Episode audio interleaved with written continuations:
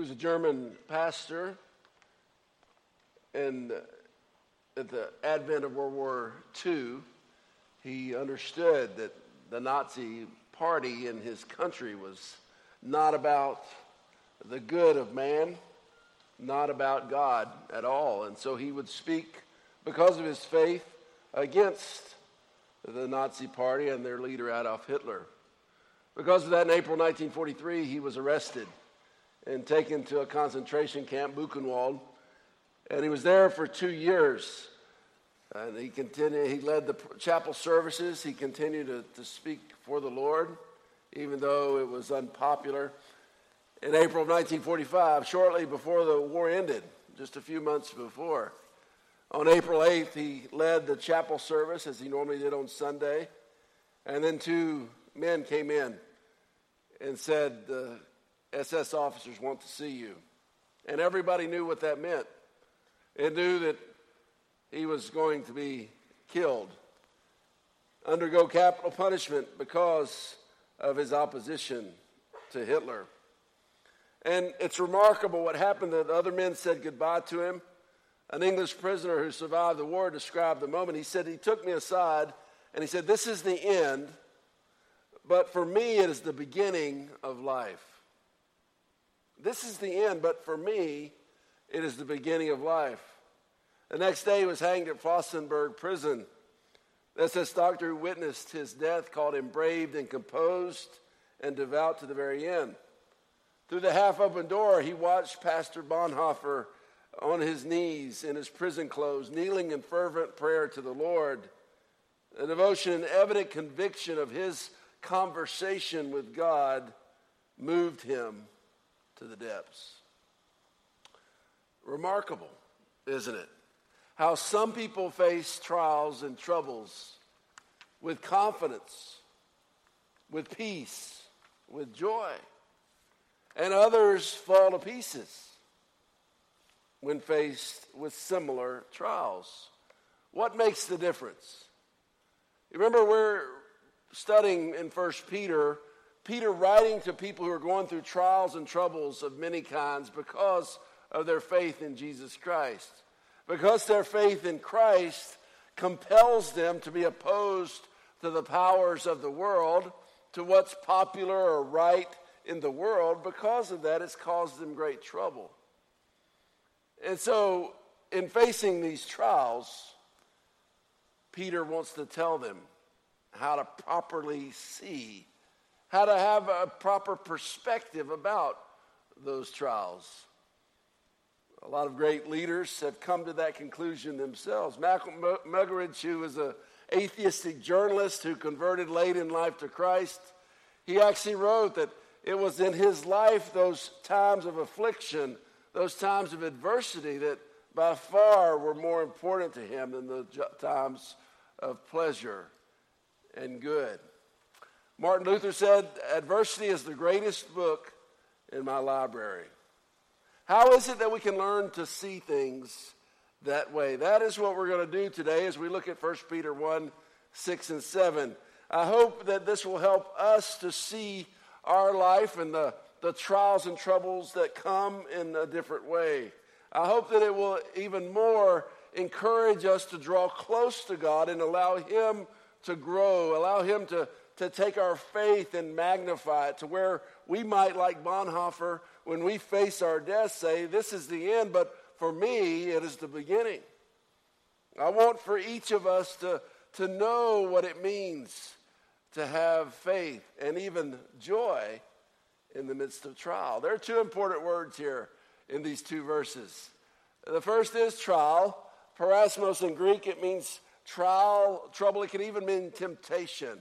It refers to hardship, whether it be physical or financial, whether it be mental or emotional hardship that we face.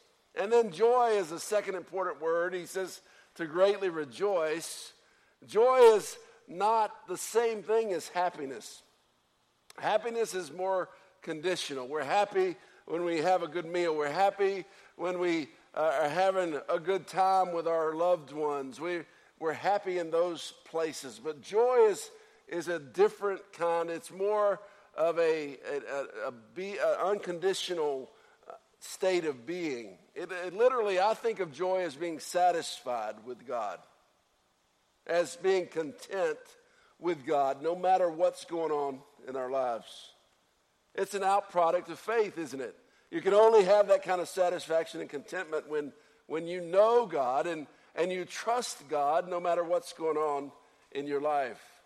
Joy and trial. Let's look at that. The first thing, there are four truths here that these two verses teach us. The first is this: our trials are brief.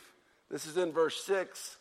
And all this, all these trials, all these troubles, you greatly rejoice, though now for a little while you may have had to suffer grief in all kinds of trials. You greatly rejoice in your identity in Jesus Christ. You greatly rejoice because you know God, no matter what's going on, for a little while. You know, it's easy when other people are struggling for us to say, it's just a little while. But when we're in the midst of it, it seems like forever, doesn't it? If you're waiting for surgery, it seems like it takes forever. If you're trying to recuperate in the pangs of physical therapy, it takes forever. You know, if you hold your breath a minute, two minutes, three minutes, that's a long time, isn't it? But it's not a long time in anything else we talk about. You talk about the, the stay of a minister in one place. Uh, there was a minister I, I visited with, one of my friends from Georgia, who actually was at his church in ministry for fifty years. Can you imagine? Five decades as, boy, yeah, you'd have to hear his sermons more than once, wouldn't you? But that's not that long, really. And what I would encourage you to understand it is, as we, our faith grows, we learn to see things the way God sees them. And for God, he views time in a different way. Second Peter three eight, the second letter Peter wrote, it says this: but do not forget this one thing, dear friends. With the Lord, a day is like a thousand years, and a thousand years are like a day. He doesn't see time the same way. And even more, what I think is behind this saying, your grief and troubles is for a little while, is, yes, they may be temporary, they may stop in this life, but even more, they are brief compared to all of eternity. Friends, the good news and what we must constantly have before us in our minds is this is not our home. This is not our eternal destiny. This is not our eternal destination. For those of us who believe or are true to God, that there's a place prepared for us in the holy city where there's no more pain or mourning or tears or grief.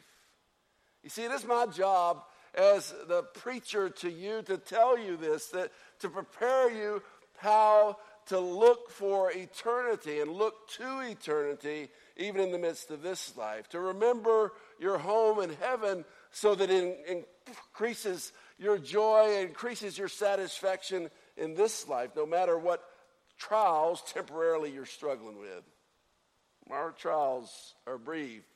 Secondly, he's telling us our trials are necessary.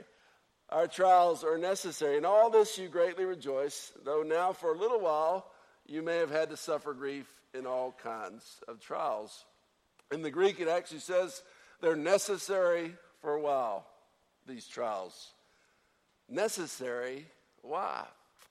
If you've ever been engaged in a weight training program, that's exactly what you need to hear. It's in the lifting, it's in the difficulty of struggling with that weight that your muscles are torn down and then grow back bigger. It's in running on a continual basis, challenging yourself, that your cardiovascular system expands and becomes more efficient and enables you to grow in endurance. It's in physical ways, the trial that, that grows us stronger. And similarly, it's in spiritual, the spiritual sense, the, that our trials are necessary. They're necessary to make us who we need to be. C S Lewis says that God whispers to us in our pleasure, but he shouts to us in our pain. He whispers to us in our pleasure, but he shouts to us in our pain. He says it's God's megaphone to help us see what we can be. It's in the trials that we learn and we grow. It's in the trials that we are molded into who he wants us to be. Our temptation is to try to avoid trial. Our temptation is to not speak up, to get along. It would have been easy for Bonhoeffer, and I'm sure many other pastors took this road. When Hitler spoke out in ways that were contrary to the Christian faith, that were discriminatory and demeaning to other beliefs, ethnic groups, it was easy for many to be silent, but some would speak up. Some saw the need to be faithful to Christ. Friends, understand this. If we are faithful to Christ, if we're faithful to Christ, then it will bring us trouble. It will bring us trial. It will bring us temptation. Jesus said himself, Luke chapter six, "Woe to you when everyone speaks well of you, for that is how their ancestors spoke of the false prophets." That's in Luke chapter six, verse twenty-six. Woe when everybody speaks well of you. See, it's easy to, to hide and, and to, to, fit, to fill in with the background around us. But if we're faithful, if we're growing and, and being who God wants us to be, then, then trials will come. They're necessary. The third truth here, our trials are purifying. They're purifying. Here's the heart of the matter, verse seven. These trials have come so that the proven genuineness of your faith, of greater worth than gold, which perishes even though refined by fire, may result in praise, glory, and honor when Jesus Christ is revealed. There's a very important word here, proved genuine. In Greek, it's dokama. It is, let me explain it this way. If you're a Chevrolet um, engineer, a Chevrolet tester, then you're going to test Ford trucks hoping they do what? They fail. But you're going to test your Chevrolet trucks hoping it what? It holds. It's, it stays genuine. Dokama means that this testing of our faith is, is not meant to break us. It is to prove us genuine. It's to grow and make our faith, uh, to bring out the purity of it, to burn off the impurities, to, to test us and try us that, that our, we know that our faith is strong and we know that it's real. Until your faith is tested, you really don't know, do you? In fact, as I studied in the psychology of religion, it is the case that when we grow and we're, we're young, we have really have the faith of those around us, usually our parents. We will tell you what they say. It's funny, when you talk to kids, you get the honest, unvarnished truth, don't you? Your, the, your kids, when they go talk to other adults, they'll tell them what you really think politically. They'll tell them what you really think about your athletic teams, or uh, they'll tell them what is the state of your finances or your language if you're not careful. Uh, but the kids have usually that faith of their parents. But as we grow, inevitably doubt comes. Inevitably, we begin to think for ourselves, and we have to, to decide for ourselves what is truth.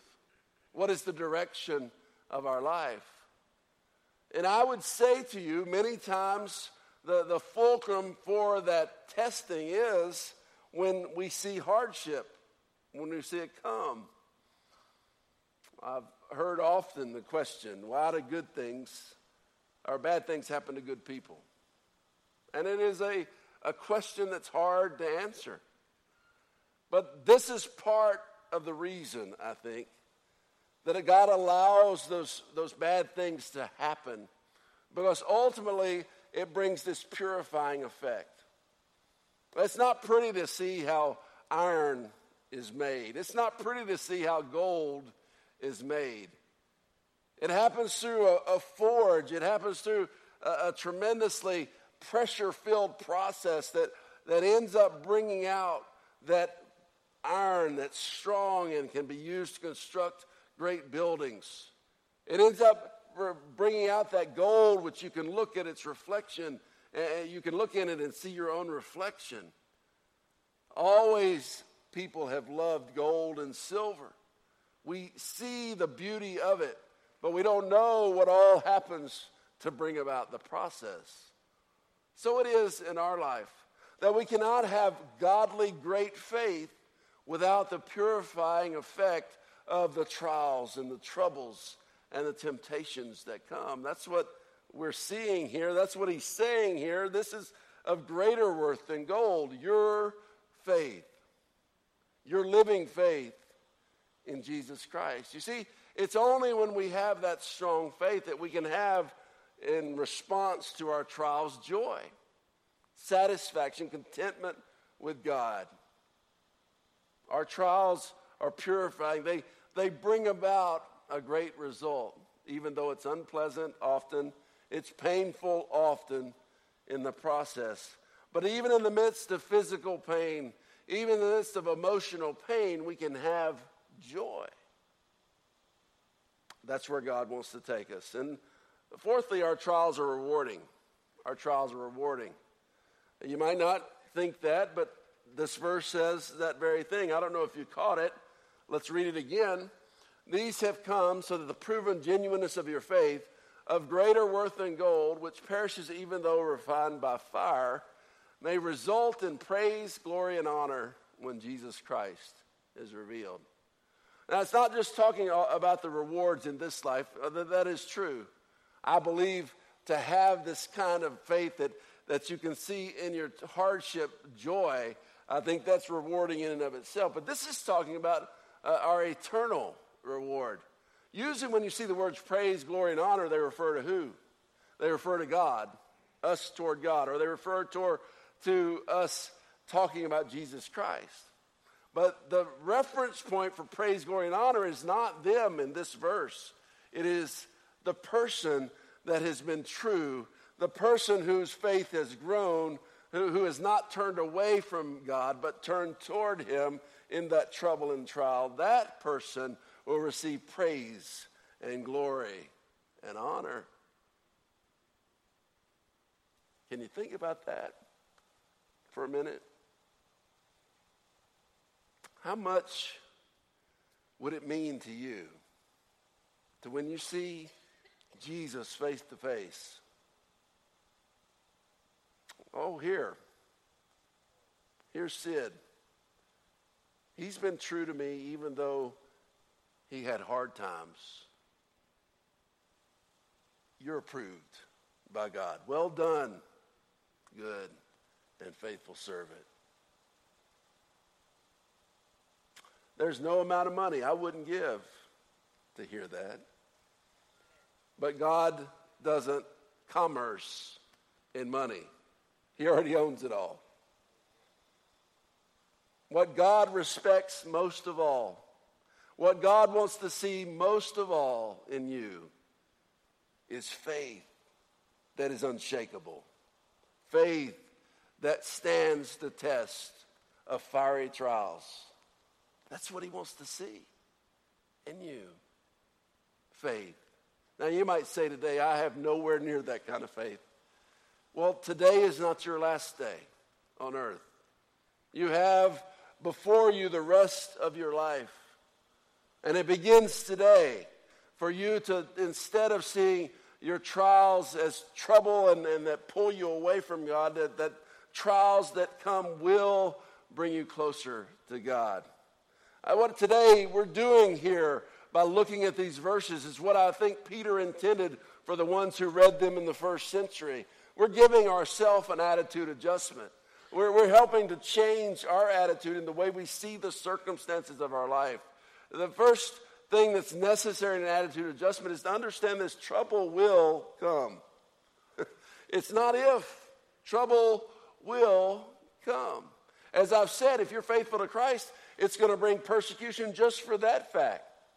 But we all have bodies that are made of these intricate organic systems that fail. We'll have disease. ultimately will die, this physical body. We're going to have trouble. We need to understand it. We need to expect it. If listen, if Jesus endured what he endured,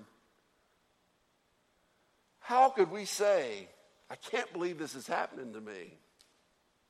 And how can we think that we somehow should sail through life without any trouble or trial when Jesus himself modeled for us that you have in this life troubles and trials of many kinds? Secondly, as you want to create an attitude adjustment in your life about your trials and troubles, think this. Trouble is meant to draw closer to the Lord. It's meant to draw us closer to the Lord, not away from him. Our choice is this, to think that our trials make our faith better instead of letting our trials make our faith bitter. Our challenge is this, to think about Uh, our trials making our, un, our unproved faith improved. Our trial is this, to, to seek out the Lord, his truth, his teaching, his presence, his encouragement, his mercy, instead of turning away from him and, and facing it with our limited powers, our limited understanding. In Hebrews, it has this curious passage that we want to look at just for a moment here. In your struggle against sin, you have not yet resisted to the point of shedding your blood. And have you completely forgotten this word of encouragement that addresses you as a father addresses his son? It says, my son, do not make light of the Lord's discipline, and do not lose heart when he rebukes you, because the Lord disciplines the one he loves, and he chastens He chastens everyone he accepts as his son. Endure leadership, or hardship is discipline. God is treating you as his children. For what children are not disciplined by their father? If you are not disciplined, and everyone undergoes discipline, then you're not legitimate, not true sons and daughters at all. Moreover, we have all had human fathers who disciplined us, and we respected them for us. How much more should we submit to the Father of spirits and live? They disciplined for us a little while as they thought best, but God disciplines us for our good, in order that we may share in his holiness. No discipline seems pleasant at the time, but painful. Later on, however, it produces a harvest of righteousness and peace for those who have been trained by it. If we're honest about it, a lot of our troubles and trials come because of our own sin, don't they? A lot of our troubles and trials because of our weakness, of our decision to do things our way instead of God's way.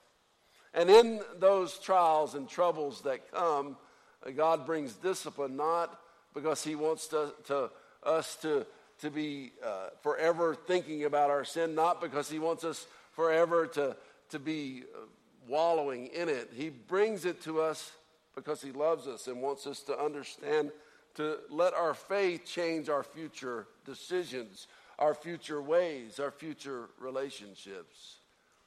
Trouble is meant to draw us closer to the Lord, not away from him. And finally, trouble is meant to be used and not wasted. It's meant to be used and not wasted.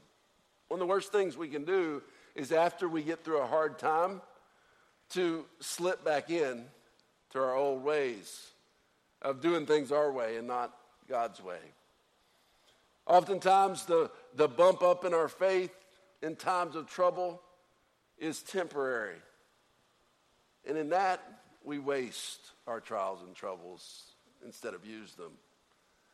Our goal is this, to spend every day of our life with our life in God's hands and not ours. You know, you have that decision. You can make every day. You do make every day. Is my life going to be in God's hands, or is it in my hands? Am I in control, or is it God in control of my life? A basketball in my hands is worth about twenty dollars. A basketball in LeBron James' hands is worth about forty-two million dollars. It all depends on whose hands it's in. A baseball in my hands is worth about six dollars. A baseball in Clayton Kershaw's hands is worth about one hundred twenty million dollars. Depends on whose hands it's in. A tennis racket's useless in my hands. Just gives me tennis elbow. A tennis racket in Serena Williams' hands is a Wimbledon championship.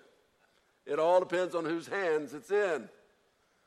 A rod in my hands will keep away a wild animal, perhaps. A rod in Moses' hands will part the mighty sea. It all depends on whose hands it's in. A slingshot in my hands is a kid's toy. A slingshot in David's hand is a mighty weapon. It all depends on whose hands it's in. Two fish and five loaves of bread in my hands is a couple of fish sandwiches. Two fish and five loaves in God's hands will feed thousands. It depends on whose hands it's in. Nails in my hand might produce a birdhouse. Nails in Jesus Christ's hands will produce salvation for the entire world. It all depends on whose hands it's in. You see, your troubles and trials can break you, they can destroy you, or they can build you. They can grow you. They can bring you to the point where God will give you praise and glory and honor one day. But it all depends on whose life your hands are in. Fathers, we think about these things. I pray today that, that you have given us an attitude adjustment. I think, well, I'm sure many of us are struggling with stuff right now. Whether it's relationship troubles, financial difficulties, health concerns, or maybe our faith has been wavering. Maybe because of the hard stuff we're going through. I thank you for this truth. I thank you that for us, this is not our home. That this place is a, a place to grow our faith, to where no matter what we're going through, we can be satisfied with you. We can be content with you. We can rejoice. So today, help us, Father, to in our troubles, to turn to you, to draw close to you and not away from you.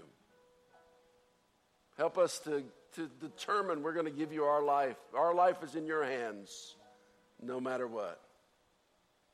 And we thank you, Father, for waking us up here today. In Jesus' name we pray. Amen.